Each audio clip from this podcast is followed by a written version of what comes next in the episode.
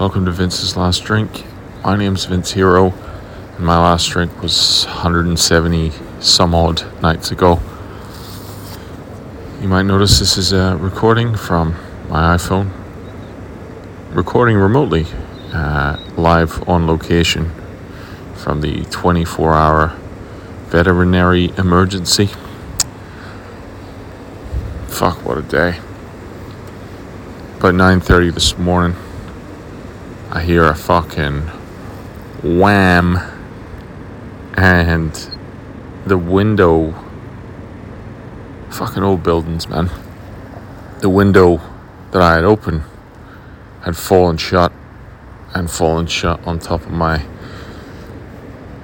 my poor little bastard of a cat's tail. And uh it's fucking pretty grim, man.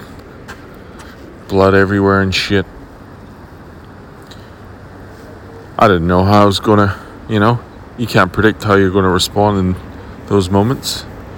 But uh whatever happened, I just went into autopilot mode and the next thing I was at the animal emergency. Poor little cunt. So uh this is one of those places that you there's just there's no this is a dog lovers vet the dogs were getting all the priority treatment.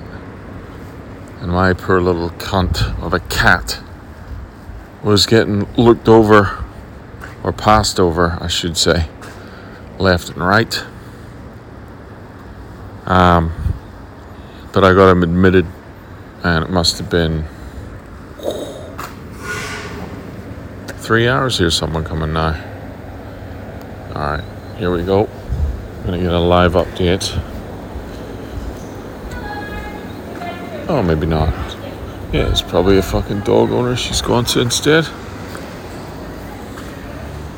Anyway, sat out. Oh, sat outside for I don't know two hours before I get a phone call. I don't know why. I'm, I'm fucking sitting right outside. Just come and talk to me, you cunts. But they call me and uh, tell me that he's got to have his the end of his tail fucking amputated.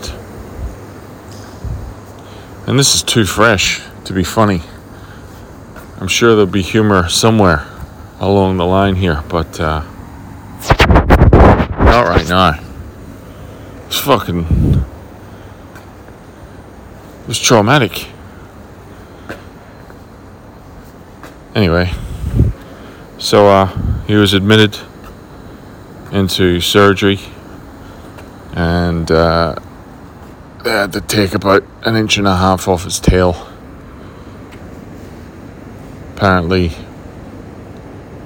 uh, the skin doesn't grow back or something, and it would just never heal, and it would get infected all the time.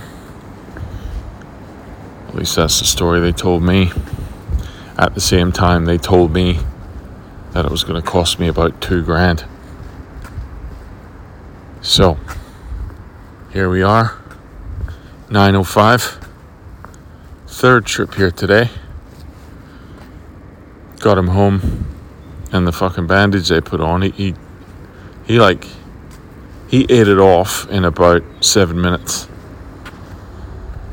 Stupid fucking cone round his head. Didn't matter. He's a tough little son of a bitch. Full tail or no full tail. Got his fucking bandage off.